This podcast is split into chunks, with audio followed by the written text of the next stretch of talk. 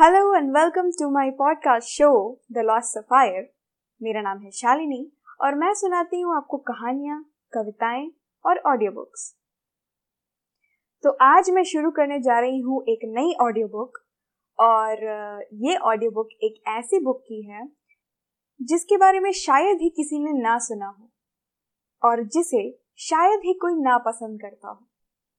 तो मैं आपको हिंट दे देती हूँ, आप गेस करिए।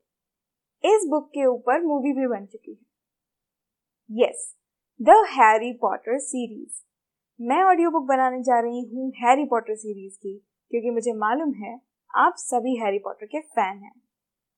और ये मेरी भी फेवरेट बुक है।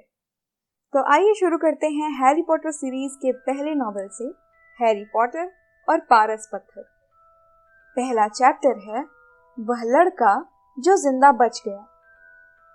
प्रिविट ड्राइव के मकान नंबर चार में रहने वाले मिस्टर और मिसेस डर्सली गर्व से कहते थे, हम तो पूरी तरह सामान्य लोग हैं।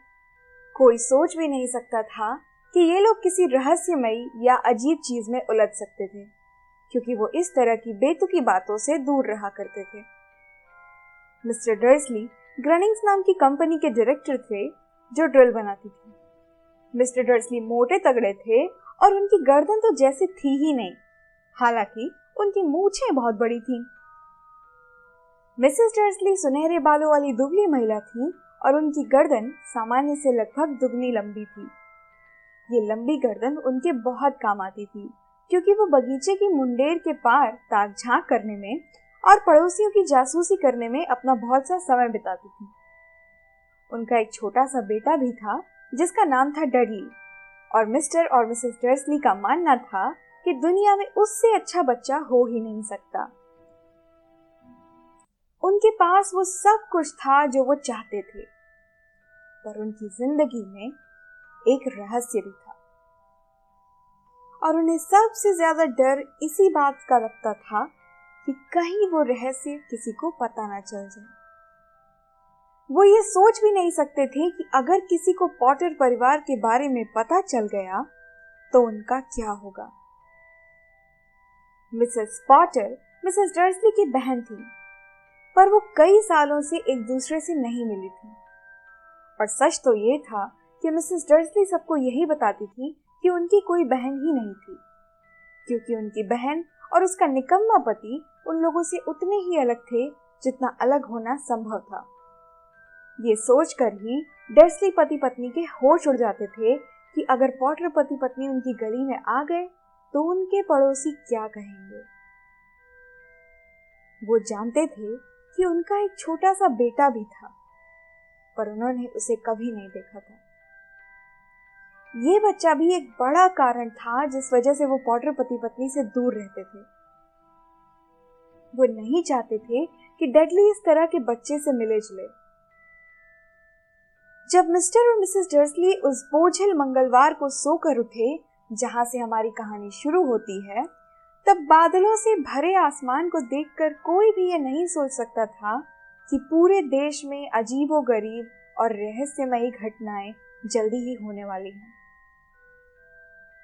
मिस्टर डर्सली ने ऑफ़िस जाने के लिए गुनगुनाते हुए अपनी सबसे बोरिंग टाई निकाली और मिसेस डर्सली चहकते हुए इधर उधर की बातें करती रही। इसके साथ ही वो हल्ला मचा रहे डडली को ऊँची कुर्सी पर बिठाने के लिए उसके साथ कुश्ती भी लड़ती जा रही थी। उनमें से किसी को भी यह नहीं दिखा कि एक बड़ा सा भूरा उल्लू उनकी खिड़की के पास से पंख फड़फड़ाते हुए गुजर गया।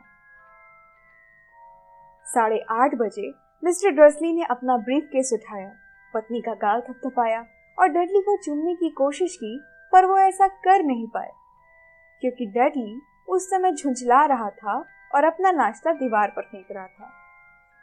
शैतान कहेगा, मिस्टर डर्सली ने घर से निकलते समय हंस कर लाड़ से कहा। वो अपनी कार में बैठे और चार नंबर के पोर्ट से बाहर आ गए। सड़क के मोड़ पर डर्सली को पहली अजीब चीज़ दिखी। एक बिल्ली जो नक्शा पढ़ रही थी। एक पल को तो डर्सली ये समझ ही नहीं पाए कि उन्होंने क्या देखा था।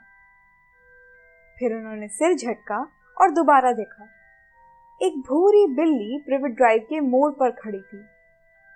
पर नक्शा तो कहीं दिख ही नहीं रहा था। उनके दिमाग में भी कैसे अजीब विचार आ जाते हैं। हो सकता है रोशनी की वजह से उनकी आँखों को धोखा हुआ हो। मिस्टर डर्सली ने आँखें झपकाई और बिल्ली को घूरा। बिल्ली ने भी पलटकर उन्हें घूरा। जब मिस्टर डर्सली मोड़ पर मुड़े और सड़क पर आगे बढ़े तो उन्होंने कार के शीशे में बिल्ली को देखा। बिल्ली अब उस साइन बोर्ड को पढ़ रही थी, जिस पर लिखा था प्रिवेट ड्राइव नहीं नहीं, वो साइन बोर्ड को देख रही थी, क्योंकि बिल्लियाँ ना तो नक्शे देख सकती थी और ना ही साइन बोर्ड पढ़ सकती थी। मिस्टर डर्सली ने अपने कंधे उचकाए और बिल्ली को अपने दिमाग से बाहर निकाल दिया। जब वो शहर की तरफ़ बढ़े तो उनके दिमाग में और कुछ भी नहीं था ड्रिल के उस बड़े ऑर्डर के सिवाय जो उन्हें उस दिन मिलने की उम्मीद थी। पर शहर के करीब पहुँचते पहुँचते उन्होंने कुछ ऐसा देखा, जिसने उनके दिमाग से ड्रिल का विचार बाहर निकाल दिया। हर सुबह की तरह जब वो ट्रैफ़िक जाम में फंसे तो उनका ध्यान इस तरफ़ गया कि आज बहुत से लोग अजीब कपड़े पहनकर घूम रहे थे। चोगे पहने लोग हर तरफ़ दिख रहे थे। मिस्टर रसली अजीब कपड़े पहनने वाले लोगों को पसंद नहीं करते थे। आजकल के जवान लड़के लड़कियाँ भी कैसे उटपटांग कपड़े पहनते हैं? उन्होंने सोचा, ये कोई बेवकूफ़ी भरा नया फ़ैशन होगा। उन्होंने अपनी उंगलियों से स्टेयरिंग व्हील पर तबला बजाया और तभी उनकी निगाह पास में खड़े कुछ अजीब लोगों के झुंड पर पड़ी। वो लोग रोमांचित होकर आपस में कानाफूसी कर रहे थे। मिस्टर डर्सली आग बबूला हो गए, जब उन्होंने देखा कि उनमें से दो तो बिल्कुल जवान नहीं थे। अरे, उस आदमी की उम्र तो मुझसे भी ज़्यादा होगी, और उसे शर्म नहीं आती कि वह गहरे हरे रंग का चोगा पहने है। उसकी ये मजाल? परंतु तभी मिस्टर डर्सली ने सोचा कि शायद इसका संबंध किसी मूर्खतापूर्ण काम से हो। हो सकता है कि ये लोग किसी अजीब चीज़ के लिए चंदा इकट्ठा कर रहे हो। हाँ यही होगा। ट्रैफ़िक फिर से चालू हो गया और कुछ मिनट बाद मिस्टर डर्सली कंपनी की कार पार्किंग में पहुँच गए और उनका दिमाग एक बार फिर ड्रिल में उलझ गया। मिस्टर डर्सली नौवीं मंजिल पर अपने ऑफ़िस में हमेशा खिड़की की तरफ़ पीट करके बैठते थे। अगर ऐसा नहीं होता तो उस सुबह उन्हें ड्रिल पर अपना ध्यान लगाए रखने में कठिनाई होती। वो भरी दोपहरी में तेज़ी से उड़ते उल्लुओं को नहीं देख पाए। पर नीचे सड़क पर खड़े लोग उन उल्लुओं को देखकर हैरान हो रहे थे। जब एक के बाद एक उल्लू तेज़ी से उड़कर गए तो लोग उंगली से इशारा कर करके मुँह फाड़े उन्हें देखते रहे। उनमें से ज़्यादातर लोगों ने तो रात में भी कभी उल्लू नहीं देखा था। बहरहाल, मिस्टर ड्रेसले की सुबह पूरी तरह सामान्य गुजरी, जिसमें उल्लुओं का नामो निशान तक नहीं था। उन्होंने पाँच लोगों को डांटा, कई ज़रूरी टेलीफोन कॉल किए और वो फ़ोन पर भी चीखते चिल्लाते रहे। लंच के समय तक वो बहुत अच्छे मूड में थे। लंच में उन्होंने सोचा कि पैर सीधे कर लें और सड़क के पार सामने वाली बेकरी से अपने लिए स्वीट ब्रेड ले आए। चोगा पहने लोगों के बारे में वो पूरी तरह से भूल चुके थे, पर बेकरी के पास वो एक बार फिर उनके पास से गुजरे। और उनके पास से गुजरते समय मिस्टर ड्रसली ने उन्हें गुस्से से घूरा। न जाने क्यों उन्हें देखकर वो थोड़े परेशान से हो गए। ये लोग भी रोमांचित होकर आपस में कानाफूसी कर रहे थे, और उनके हाथ में चंदा मांगने वाला डब्बा भी नहीं दिख रहा था। वापस लौटते समय मिस्टर ड्रेसली की थैली में एक बड़ी स्वीट ब्रेड थी, और जब वो एक बार फिर उन लोगों के पास आए तो उन्हें उनकी बातचीत के कुछ शब्द सुनाई दिए। पॉटर परिवार। हाँ सही है, मैंने यही सुना है। हाँ उनका बेटा हैरी। मिस्टर डर्सली के पैरों को जैसे लकवा मार गया। डर के मारे उनके होश उड़ गए। उन्होंने कानाफूसी करने वालों की तरफ़ देखा, जैसे उनसे कुछ पूछना चाहते हैं। पर फिर उन्होंने इसी में अपनी भलाई समझी कि ऐसा ना किया जाए। उन्होंने सड़क के पार दौड़ लगा दी। धड़धड़ाते हुए अपने ऑफ़िस में घुसे। अपनी सेक्रेटरी को फटकारा कि वो उन्हें डिस्टर्ब ना करे। झपट कर फ़ोन उठाया और घर का नंबर लगभग पूरी तरह से डायल कर ही लिया था कि तभी उन्होंने अपना इरादा बदल दिया। उन्होंने रिसीवर दोबारा नीचे रख दिया और अपनी मूछों पर हाथ फेरने लगे।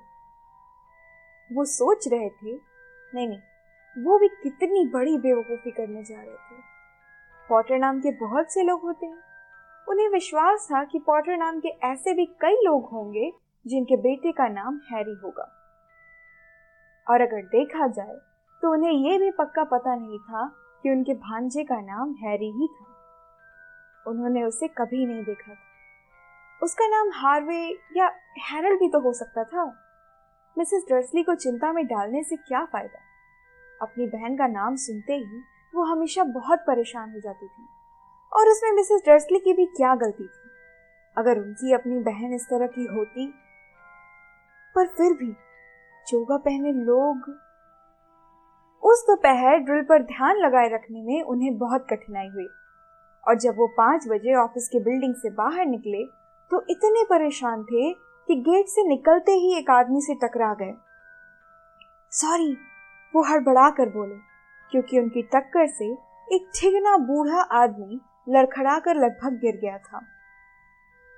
कुछ सेकंड बाद जाकर मिस्टर ड्रेसली का ध्यान इस तरफ़ गया कि उस आदमी ने बैंगनी रंग का चोगा पहन रखा था। टकराने और ज़मीन पर लगभग गिर जाने के बाद भी वो कतई नाराज़ या परेशान नहीं दिख रहा था। इसके बजाय उसके चेहरे पर चौड़ी मुस्कान खिली थी। उसने अपनी चिचियाती सी कांपती आवाज़ में कहा, और उसकी आवाज़ इतनी अजीब थी कि आसपास के लोग उसे घूरने लगे। कोई बात नहीं, आज मुझे कोई भी चीज़ परेशान नहीं कर सकती। खुशियाँ मनाओ क्योंकि तुम जानते हो कौन अब आखिरकार चला गया है। आज का दिन इतनी खुशी का है कि तुम्हारे जैसे मगलुओं को भी जश्न मनाना चाहिए। और फिर उस बूढ़े ने मिस्टर डर्सली की कमर में हाथ डालकर उन्हें गले लगाया और वहाँ से चल दिया। मिस्टर डर्सली वहीं किसी पेड़ की तरह खड़े रह गए। एक अजनबी ने उन्हें गले लगाया था। यही नहीं उसने उन्हें मगलू भी कहा था। चाहे उसका जो भी मतलब होता हो, उनके दिमाग के पुर्जे हिल चुके थे। वो अपनी कार की तरफ़ लपके और घर की तरफ़ चल दिए उन्हें आशा थी कि ये सब बातें उनकी कल्पना की ही उपज होंगी। और ये आशा उन्होंने आज से पहले कभी नहीं की थी, क्योंकि वो कल्पना की उड़ान को पसंद नहीं करते थे। जब वो अपने घर के पोर्च में अंदर घुसे तो उन्होंने जो सबसे पहली चीज़ देखी उसे देखकर उनका दिमाग और खराब हो गया। जिस भूरी बिल्ली को उन्होंने सुबह देखा था, वो अब भी उनके बगीचे की मुंडेर पर बैठी हुई थी। उन्हें पूरा विश्वास था कि यह वही बिल्ली थी, क्योंकि इसकी आँखों के चारों तरफ़ भी उसी तरह के निशान थे। शू! मिस्टर डर्सली ज़ोर से चिल्लाए, पर बिल्ली टस से मस नहीं हुई। इसके बजाय उसने मिस्टर डर्सली की तरफ़ घूर कर देखा। मिस्टर डर्सली हैरान रह गए। क्या ये आम बिल्लियों जैसा व्यवहार था? अपने आप को संभालने की कोशिश करते हुए वो घर के अंदर घुसे। अब भी उनका ये पक्का इरादा था कि वो अपनी पत्नी को कुछ भी नहीं बताएँगे। मिसेस डर्सली का दिन अच्छा और सामान्य गुजरा था। उन्होंने डिनर पर अपने पति को बताया कि पड़ोसन की अपनी बेटी के साथ क्या समस्याएँ चल रही हैं। और डडली ने एक नया वाक्य सीखा है, नहीं करूँगा. मिस्टर डर्सली ने सामान्य व्यवहार करने की कोशिश की। जब डडली को सुला दिया गया तो वो समय रहते ड्राइंग रूम में गए, ताकि रात के समाचार की अंतिम खबर सुन सकें। और अंत में हर जगह के लोग बता रहे हैं कि इस देश के उल्लुओं की हरकतें आज बहुत अजीब थी। हालाँकि, उल्लू आमतौर पर रात को ही शिकार करते हैं और दिन की रोशनी में शायद ही कभी दिखते हैं। पर आज सूरज उगने के बाद से सैकड़ों उल्लू हर दिशा में उड़ते दिखाई दिए। विशेषज्ञ यह नहीं बता पा रहे हैं कि उल्लुओं ने अचानक अपने सोने का समय क्यों बदल दिया है। समाचार पढ़ने वाले ने मुस्कुराते हुए कहा, बड़ी अजीब बात है।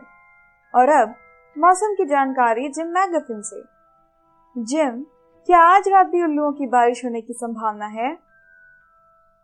हेलो टेड मौसम विशेषज्ञ ने कहा। मैं उसके बारे में तो नहीं जानता, पर आज से उल्लुओं की हरकतें ही अजीब नहीं रही। कैंट यॉर्कशायर और डंडी के दर्शकों ने मुझे आज फ़ोन करके बताया कि मैंने कल जिस बारिश का वादा किया था, उसकी जगह आज आसमान से उल्काओं की बारिश हुई। शायद लोग बॉनफायर नाइट का त्योहार थोड़ी जल्दी मना रहे हैं। अरे ये अगले सप्ताह है दोस्तों, पर आज की रात निश्चित रूप से पानी बरसेगा। मिस्टर डर्सली अपनी कुर्सी पर बर्फ़ की तरह जमे रह गए पूरे ब्रिटेन में उल्काओं की बारिश, दिन की रोशनी में उल्लुओं का उड़ना, हर जगह चोगे में घूम रहे रहस्यमय लोग और पॉटर। पॉटर परिवार के बारे में काना फूसी मिसेस डर्सली दो कप चाय लेकर ड्राइंग रूम में आई। अब बताए बिना कोई चारा भी नहीं था। उन्हें अपनी पत्नी को कुछ तो बताना ही पड़ेगा। उन्होंने घबराते हुए अपना गला साफ़ किया। पेट्यूनिया डियर हाल ही में तुम्हारी बहन की कोई खबर मिली है क्या? जैसा उन्होंने सोचा था। ये सुनकर मिसेस डर्सली को भी झटका लगा और गुस्सा भी आया।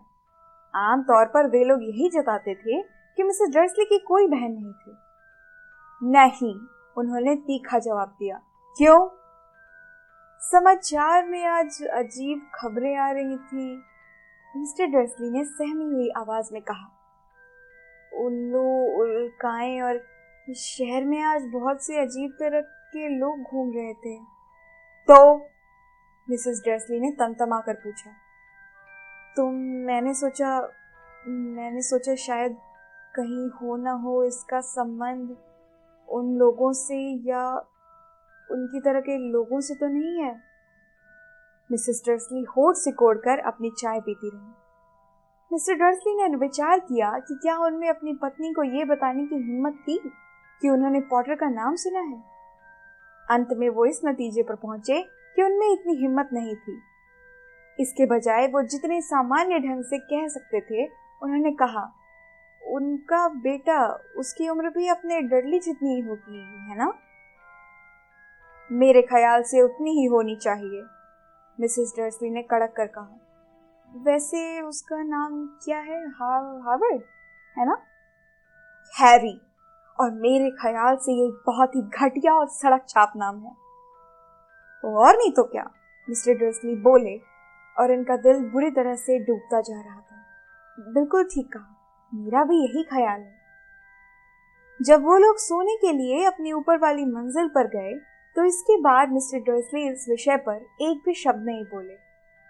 जब मिसेस डर्सली बाथरूम में थी तो मिस्टर डर्सली चुपके से बेडरूम की खिड़की के पास गए और उन्होंने सामने वाले बगीचे में झांका। बिल्ली अब भी वहीं थी। वो प्रिविट ड्राइव के मोड़ पर नज़रें गड़ाई थी, जैसे उसे किसी के आने का इंतज़ार था। क्या यह उनके मन का वहम था? या फिर इन सब का पॉटर परिवार से कोई संबंध था? अगर ऐसा हो और अगर किसी को यह पता चल जाए कि उनका संबंध ऐसे लोगों से है। तो बहरहाल ये तय था कि वो ये सहन नहीं कर पाएँगे। मिस्टर और मिसेस डर्सली बिस्तर पर लेट कर मिसेस डर्सली तो तुरंत सो गईं, पर मिस्टर डर्सली जागते रहे और मन ही मन सारी बातें याद करते रहे। सोने से पहले उनके मन में तसल्ली देने वाला आखिरी विचार यही था कि अगर पॉटर परिवार का इन अजीब घटनाओं से कोई संबंध हो भी तो भी डरने की कोई बात नहीं थी, क्योंकि वो उनके और मिसेस डर्सली के पास भला क्यों आएँगे? पॉटर पति पत्नी बहुत अच्छी तरह से जानते थे कि उनके और उन जैसे लोगों के बारे में पेट्रूनिया और वे किस तरह के विचार रखते थे। मिस्टर ड्रेसली को समझ में नहीं आ रहा था कि वो और पेट्यूनिया किसी ऐसी चीज़ में किस तरह उलझ सकते थे जो इस समय हो रही होगी। उन्होंने उबासी ली और करवट बदली। इसका उन पर कोई असर नहीं हो सकता था। और कितना गलत था उनका अंदाज़ा। मिस्टर डर्सली भले ही कच्ची नींद में सो गए थे, पर बाहर मुंडेर पर बैठी बिल्ली की आँखों में नींद का नामो निशान नहीं था। वो अब भी किसी मूर्ति की तरह स्थिर बैठी थी और पलक झपकाए बिना प्रिविट ड्राइव के दूर वाले मोड़ पर नज़रें गड़ाई थी। जब बगल वाली सड़क पर एक कार का दरवाज़ा भड़ाक से बंद हुआ तो भी वो नहीं हिली। और ना ही तब जब दो उल्लू उसके सिर के ऊपर से उड़ते हुए गए। दरअसल, लगभग आधी रात के करीब ही ये बिल्ली अपनी जगह से हिली। बिल्ली जिस मोड़ पर नज़रें जमाई थी, वहाँ एक आदमी प्रकट हुआ। वो इतने अचानक और चुपचाप आया था कि देखने वालों को लग सकता था जैसे वो ज़मीन के अंदर से निकला हो। बिल्ली की पूंछ पड़ती और उसकी आँखें सिकुड़ गईं। इस तरह का आदमी प्रिवेट ड्राइव में पहले कभी नहीं दिखा था। वो लंबा, दुबला और बहुत बूढ़ा था। उसकी उम्र उसके बालों और दाढ़ी की सफेदी से पता चलती थी। जो दोनों ही इतने लंबे थे कि वो उन्हें अपनी बेल्ट के नीचे खोज सकता था। वो लंबा, दुशाला ओढ़े था और उसका जामुनी रंग का चोंगा ज़मीन पर घिसट रहा था। उसने ऊँची एड़ी के बकल वाले जूते पहन रखे थे। और आधे चाँद के आकार वाले चश्मे के पीछे से दिखती उसकी नीली आँखें साफ़ और चमकदार थीं। उसकी नाक बहुत लंबी और मुड़ी हुई थी। जैसे उसे कम से कम दो बार तोड़ा गया हो। इस आदमी का नाम था एल्बस डम्बलडोर। एल्बस डम्बलडोर को शायद इस बात का एहसास नहीं था कि वो अभी अभी एक ऐसी सड़क पर आ गए थे जहाँ उनके नाम से लेकर उनके जूते तक किसी भी चीज़ को पसंद नहीं किया जाता। वो अपने चोगे में हाथ डालकर टटोल रहे थे, जैसे कुछ ढूंढ रहे हों। पर उन्हें इस बात का एहसास हो गया कि कोई उन्हें देख रहा था, क्योंकि उन्होंने अचानक बिल्ली की तरफ़ देखा, जो सड़क के दूसरे छोर से अब भी उन्हें ही घूर रही थी। ना जाने क्यों बिल्ली को देखकर उन्हें खुशी हुई, और वो हंसे और धीरे से बोले मुझे मालूम होना चाहिए था। वो जिस चीज़ की तलाश कर रहे थे, वो उन्हें अंदर वाली जेब से मिल गई। ये चांदी के सिगरेट लाइटर की तरह दिख रहा था। उन्होंने उसे खोला और हवा में लहराते हुए क्लिक किया। सबसे पास वाला सड़क का लैम्प तड़ से बंद हो गया। उन्होंने एक बार फिर क्लिक किया। अगला लैम्प भी बुझ गया। उन्होंने अपनी बत्ती बुझाने वाले यंत्र को बारह बार क्लिक किया और कुछ समय बाद पूरी सड़क पर सिर्फ़ दो छोटी रोशनियाँ ही बची थी। दूर बैठी बिल्ली की आँखें जो उन्हें देख रही थी। अगर कोई इस वक्त अपनी खिड़की से बाहर झांकता और चाहे वो चमकदार आँखों वाली मिसेस डर्सली ही क्यों ना होती तो भी वो ये नहीं देख सकती थी कि नीचे फुटपाथ पर क्या हो रहा था। डम्बलडोर ने बत्ती बुझाने वाले यंत्र को वापस अपने चोगे में रख लिया और सड़क पर मकान नंबर चार की तरफ़ बढ़े। जहाँ वो बिल्ली की बगल में मुंडेर पर बैठ गए। उन्होंने बिल्ली की तरफ़ देखा नहीं, पर एक पर बाद उन्होंने बिल्ली से कहा, प्रोफेसर मैगोनिगल, आप यहाँ क्या कर रही हैं? वो बिल्ली की तरफ़ देखकर मुस्कुराए। पर भूरी बिल्ली गायब हो चुकी थी, और बिल्ली के बजाय वो एक गंभीर सी दिखने वाली महिला की तरफ़ देखकर मुस्कुरा रहे थे। जो उसी तरह का चौकोर चश्मा पहनी थी, जिस तरह के निशान बिल्ली की आँखों के चारों तरफ़ थे, वो भी एक चोगा पहनी थी, जो गहरे हरे रंग का था। उसके बाल चूड़े में कसकर बंधे थे और साफ़ नज़र आ रहा था कि वो परेशान थी। आप कैसे समझे कि वो बिल्ली मैं ही थी? उन्होंने पूछा। माय डियर प्रोफेसर मैंने आज तक किसी बिल्ली को इतना तन कर बैठे नहीं देखा। अगर आपको भी दिन भर ईंट की मुंडेर पर बैठना पड़ता तो आप भी इसी तरह तन कर बैठते, प्रोफेसर मैकॉनिकल ने कहा। दिन भर? जबकि आप भी जश्न मना सकती थी। यहाँ आते समय मैं रास्ते में दर्जन भर दावतों और समारोह के पास से होता हुआ आ रहा हूँ। प्रोफेसर मैकॉनिकल गुस्से से गुर्राई अरे हाँ सब जश्न मना रहे हैं। उन्होंने बेचैन होकर कहा। वैसे समझदारी इसी में होती कि वो थोड़े सावधान रहते। पर नहीं, यहाँ तक कि मगलू भी जान गए हैं कि कोई अजीब चीज़ हुई है। उनके समाचारों में भी एक खबर थी। उन्होंने अपने सिर को डर्सली के अंधेरे ड्राइंग रूम की खिड़की की तरफ़ झटके से मुड़ा। मैंने समाचार सुने थे। उल्लुओं के झुंड, उल्काएँ, वे लोग पूरी तरह मूर्ख नहीं हैं। उन्हें पता तो चलना ही था। कैंट में उल्काओं की बारिश? मैं शर्त लगा सकती हूँ कि ये जेदालस जिगल का ही काम होगा। उसमें ढेले भर की भी अकल नहीं है। आप उन्हें कैसे दोष दे सकते हैं? टम्बल ने नरमी से कहा, ग्यारह साल से हमारे पास जश्न मनाने की कोई वजह ही नहीं थी। मैं जानती हूँ, प्रोफेसर मैगोनिगल ने चिढ़ते हुए कहा, पर इसका मतलब ये तो नहीं कि लोग बेवकूफ़ी पर ही उतर आए। लोग सरासर लापरवाही कर रहे हैं और उन्होंने मगलू जैसे कपड़े तक नहीं पहने हैं। चोगे पहनकर भरी दोपहर में सड़कों पर घूम रहे हैं और अफवाह फैला रहे हैं। फिर उन्होंने डम्बल डोर पर तीखी तिरछी निगाह डाली। मानो उम्मीद कर रही हो कि वो कुछ कहेंगे। परंतु चूँकि उन्होंने ऐसा नहीं किया इसलिए वो आगे बोलती रही। कितना बढ़िया रहेगा अगर जिस दिन तुम जानते हो कौन आखिरकार गायब हो गया है उसी दिन मगलुओं को हमारे बारे में पता चल जाए। मुझे लगता है वो सचमुच चला गया है। है ना डम्बल हम्म, लगता तो ऐसा ही है डम्बल ने कहा। हमें बहुत सी चीज़ों के लिए ऊपर वाले का एहसान मानना चाहिए। क्या आप शरबत लेमन लेंगी?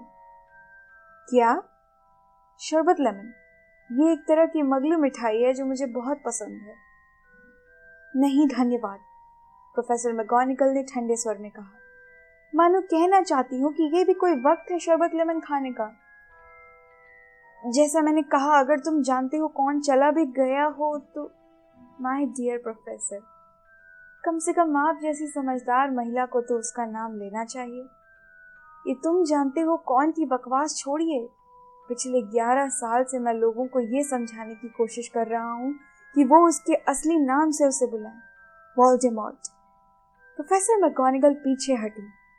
पर डम्बल डॉर दो शरबत नमन निकालने में लगे थे, इसलिए वो उनकी तरफ़ देख भी नहीं रहे थे। अगर हम कहते रहे, तुम जानते हो कौन, तुम जानते हो कौन तो समझना बहुत मुश्किल हो जाता है। मुझे कभी नहीं लगा कि वोल्डेमॉर्ट का नाम लेने में डरने की कोई वजह है। मैं जानती हूँ कि आप नहीं डरते, प्रोफेसर मैगोनिगल ने कहा। उनके स्वर में आधी तारीफ़ और आधी उलझन साफ़ सुनाई दे रही थी। आपकी बात अलग है। सब जानते हैं कि आप ही वो अकेले आदमी हैं जिसे तुम जानते हो। अरे अच्छा मतलब वोल्डेमॉर्ट डरता था। आप मेरी ज़रूरत से ज़्यादा तारीफ़ कर रही हैं। डम्बलडोर ने शांति से कहा वर्ल्ड वोल्डेमॉर्ट में ऐसी शक्तियाँ हैं जो मुझमें कभी नहीं हो सकती। सिर्फ़ इसलिए क्योंकि आप इतने महान हैं कि आप उनका इस्तेमाल नहीं करना चाहते। मेरी किस्मत अच्छी है कि आज अंधेरा है। मैं तब से कभी इतना नहीं शर्माया जब मैडम पॉम्फ्री ने मेरे नए मफलर की तारीफ़ की थी। प्रोफेसर मैगोनिगल ने डम्बर को घूर कर देखा और कहा उल्लुओं की तो छोड़िए, उससे भी तेज रफ्तार से अफवाहें चारों तरफ़ उड़ रही हैं। आप जानते हैं लोग क्या कह रहे हैं? कि वो आखिर क्यों गायब हो गया? कि आखिर किस चीज़ ने उसे रोक दिया? ऐसा लग रहा था जैसे प्रोफेसर मगोनिगल उस मुद्दे पर पहुँच गई थी, जिस पर चर्चा करने के लिए वो सबसे ज़्यादा बेचैन थी। वो उसका असली कारण, जिसकी वजह से वो ठंडी, सख्त मुंडेर पर दिन भर बैठकर इंतज़ार कर रही थी। क्योंकि ना तो बिल्ली के रूप में और ना ही महिला के रूप में उन्होंने डम्बल पर पहले कभी इतनी पैनी निगाह डाली थी, जितनी की वो आज इस समय डाल रही थी। ये बात साफ़ थी कि चाहे लोग कुछ भी कह रहे हों, वो उनकी बातों पर तब तक यकीन नहीं करने वाली थी, जब तक कि डम्बल खुद ये ना कह दें कि ये सच था। पर डम्बल इस समय एक और शरबत लेमन छाट रहे थे और उन्होंने कोई जवाब नहीं दिया। प्रोफेसर मैगोनिगल ने ज़ोर देकर आगे कहा लोग कह रहे हैं कि वोल्डेमॉर्ट कल रात को गॉड्रिक हॉलो में पॉटर परिवार की तलाश में गया था। अफवाह ये भी है कि लिली और जेम्स पॉटर कि वो लोग मर चुके हैं। जम्बल डोर ने सिर झुकाया। प्रोफेसर मकॉनिकल के मुँह से आह निकल गई। लिली और जेम्स, मुझे विश्वास नहीं हो रहा है। मैं इस पर विश्वास नहीं करना चाहती। ओह, एल्बस। जम्बलडोर आगे बढ़े और उन्होंने प्रोफेसर मैगोनिगल का कंधा थपथपाया। मैं जानता हूँ जानता हूँ, उन्होंने भारी आवाज़ में कहा। आगे बोलते समय प्रोफेसर मैगोनिगल की आवाज़ थरथरा रही थी। यही नहीं, लोग तो ये भी कह रहे हैं कि उनके बेटे हैरी पॉटर को भी मारने की कोशिश की, पर पर वो उसे मार नहीं पाया। वो उस छोटे बच्चे को नहीं मार पाया। कोई नहीं जानता कि क्यों या कैसे जब वॉल्डीमॉर्ट हैरी पॉटर को नहीं मार पाया तो उसकी शक्ति नष्ट हो गई, और इसलिए वो गायब हो गया। डम्बलडोर ने उदास होकर सिर हिलाया। ये ये सच है? प्रोफेसर मैगोनिकल ने हकलाते हुए कहा। जब उसने इतना कुछ किया था, जब उसने इतने सारे लोगों को मार डाला था, इसके बाद वो एक छोटे से बच्चे को नहीं मार पाया। बड़ी हैरानी की बात है, उसे रोकने वाला कौन था? पर भगवान के लिए मुझे ये बताएँ कि हैरी कैसे बच गया। हम सिर्फ़ अंदाज़ा लगा सकते हैं, डम्बलडोर ने कहा। शायद हम इसका कारण कभी नहीं जान पाएँगे। प्रोफेसर मैगोनिगल ने जाली वाला रुमाल निकाला और चश्मे के नीचे अपनी आँखें पोछी डम्बलडोर ने गहरी सांस खींचते हुए अपनी जेब से एक सुनहरी घड़ी निकाली और उसे ध्यान से देखा। ये घड़ी बहुत अजीब थी क्योंकि इसमें बारह कांटे थे, पर अंक एक भी नहीं था। इसके बजाय इसके किनारे पर छोटे छोटे ग्रह घूम रहे थे। बहरहाल, इससे डम्बलडोर को कुछ समझ में आया होगा, क्योंकि उन्होंने इसे वापस अपनी जेब में रख लिया और कहा, हैग्रिड को देर हो गई। ऐसे मुझे लगता है उसी ने आपको बताया होगा कि मैं यहाँ आने वाला हूँ। हाँ प्रोफेसर मैगोनिकल ने कहा। और मुझे नहीं लगता आप मुझे ये बताएँगे कि आप कहीं और जाने के बजाय यहाँ क्यों आए हैं। मैं हैरी को उसके अंकल आंटी के पास छोड़ने आया हूँ। अब उसके परिवार के नाम पर सिर्फ़ यही लोग बचे हैं। आप ये तो नहीं कहना चाहते कि आपका इशारा इन लोग की तरफ़ तो नहीं है, जो यहाँ रहते हैं। प्रोफेसर मैगोनिगल ने चीखते हुए मकान नंबर चार की तरफ़ इशारा किया और वो मुंडेर से नीचे कूद गए डम्बलडोर आप ऐसा नहीं कर सकते। मैंने दिन भर इन लोगों को देखा है। दुनिया में आपको ऐसे दो लोग नहीं मिल सकते जो हमसे इतने अलग हों। और उनका एक बेटा भी है। मैंने देखा है कि वो अपनी माँ को पूरी सड़क पर लात मारता जा रहा था और मिठाई खाने की जिद कर रहा था। हैरी पॉटर यहाँ आकर रहेगा। ये उसके लिए सबसे अच्छी जगह है। चंबल ने थोड़ी कड़क आवाज़ में कहा। जब वो थोड़ा बड़ा हो जाएगा तो उसके अंकल आंटी उसे सब कुछ समझा देंगे। मैंने उनके लिए एक चिट्ठी लिख दी है। चिट्ठी? प्रोफेसर मैगोनिगल ने भरी हुई आवाज़ में दोहराया और वो एक बार फिर मुंडेर पर बैठ गई।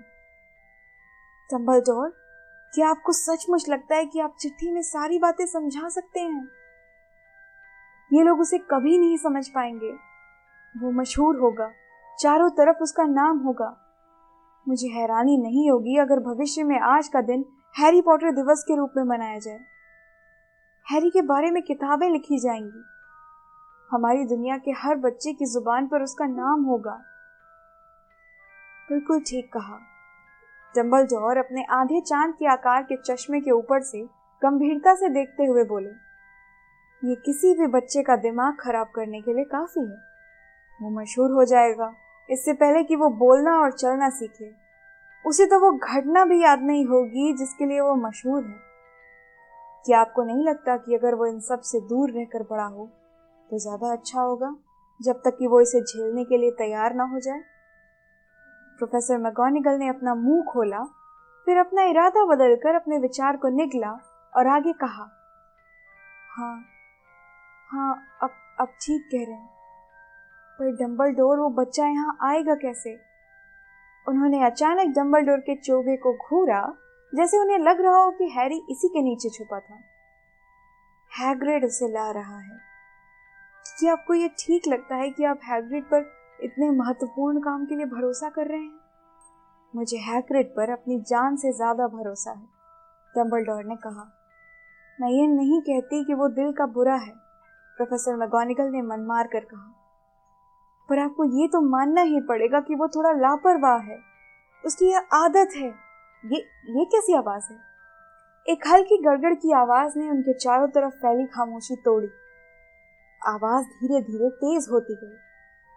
उन्होंने सड़क पर ऊपर और नीचे की तरफ़ हेडलाइट की रोशनी की तलाश की। और जब आवाज़ बहुत तेज हो गई तो उन्होंने ऊपर आसमान की तरफ़ देखा।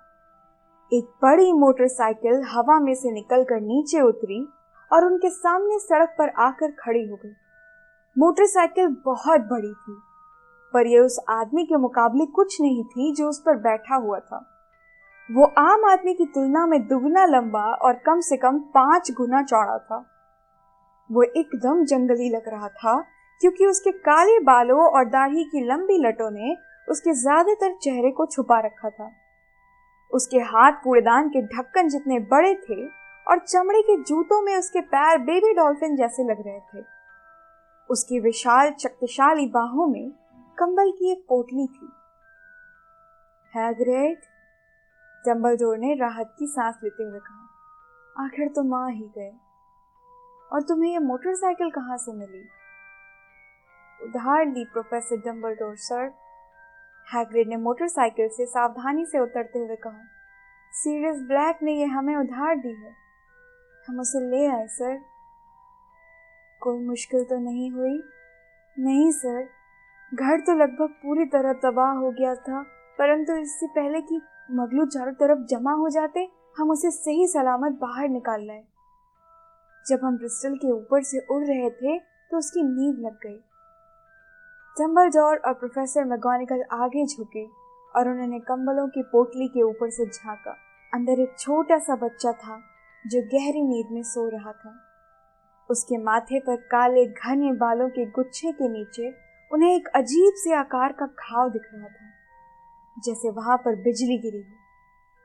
क्या यहीं पर प्रोफेसर मैगोनिगल ने फुसफुसाते हुए पूछा? हाँ जम्बलडोर ने कहा, उसके माथे पर यह निशान ज़िंदगी भर रहेगा। क्या आप इस बारे में कुछ नहीं कर सकते डम्बलडोर अगर मैं कर भी सकता तो भी नहीं करता। घाव के निशान कई बार बहुत काम आते हैं। मेरे खुद के बाएँ घुटने के ऊपर एक निशान है, जो लंदन के अंडरग्राउंड का बेहतरीन नक्शा है। खैर, उसे मुझे दे दो हैग्रिड अच्छा रहेगा अगर हम इस काम को जल्दी निपटा लें। डम्बलडोर ने हैरी को अपनी बाहों में लिया और डर्सली के घर की तरफ़ मुड़े।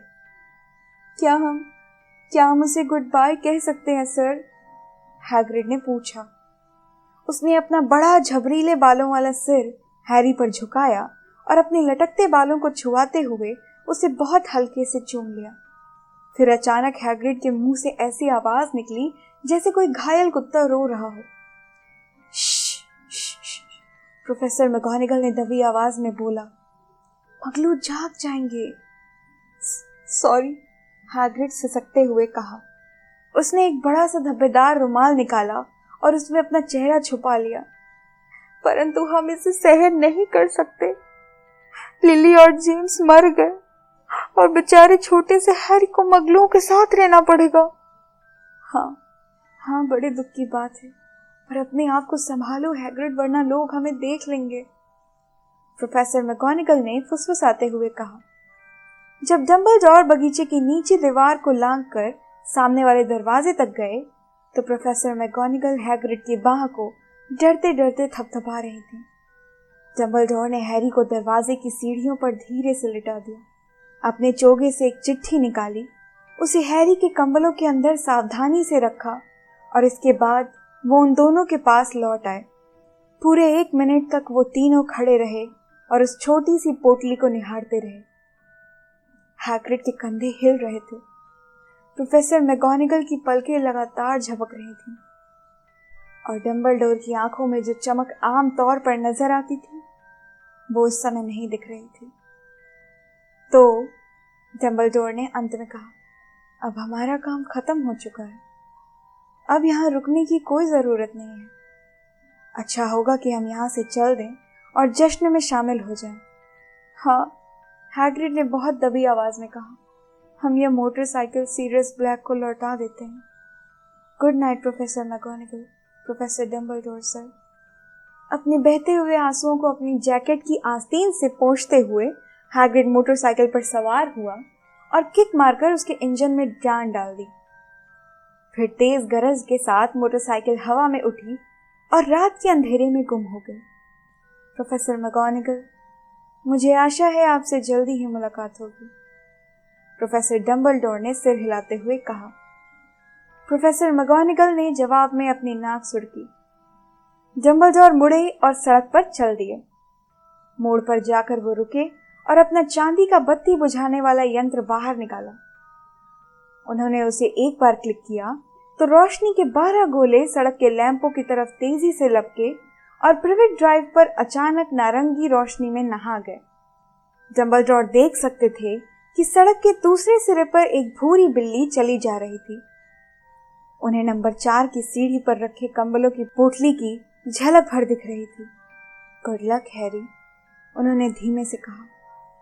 फिर वो पलटे और चोगे को एक झटका देते हुए गायब हो गए। हल्की हल्की हवा प्रवेट ड्राइव की साफ़ सुथरी झाड़ियों को हिला रही थी।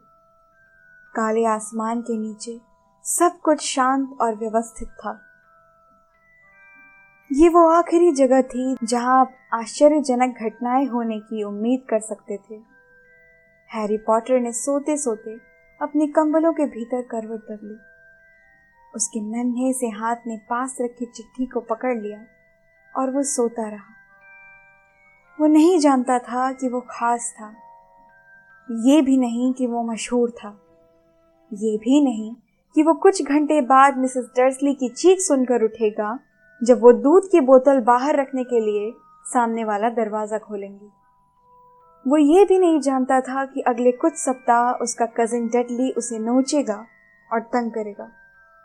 और वो ये तो जान ही नहीं सकता था कि इस समय पूरे देश में छुप छुप कर मिल रहे लोग अपने गिलास उठाकर दबी आवाज़ में कह रहे थे हैरी पॉटर के नाम। वो लड़का जो ज़िंदा बच गया। तो ये था हैरी पॉटर और पारस पत्थर का पहला चैप्टर आई होप आपको ये स्टोरी और मेरी स्टोरी टेलिंग पसंद आई होगी। और अगर पसंद आई है तो कमेंट करके ज़रूर बताइए। और मेरे शो पे बने रहिए। अगर आप इंग्लिश स्टोरी सुनना चाहते हैं तो आप मुझे मेरे यूट्यूब चैनल पर फॉलो करिए, जहाँ पे मैं इंग्लिश स्टोरी सुनाती हूँ। मेरे यूट्यूब चैनल का नाम है द लॉस फायर मिलते हैं अगले चैप्टर के साथ। तब तक टेक केयर अपना खूब सारा ख्याल रखिए और घर में रहिए। Bye bye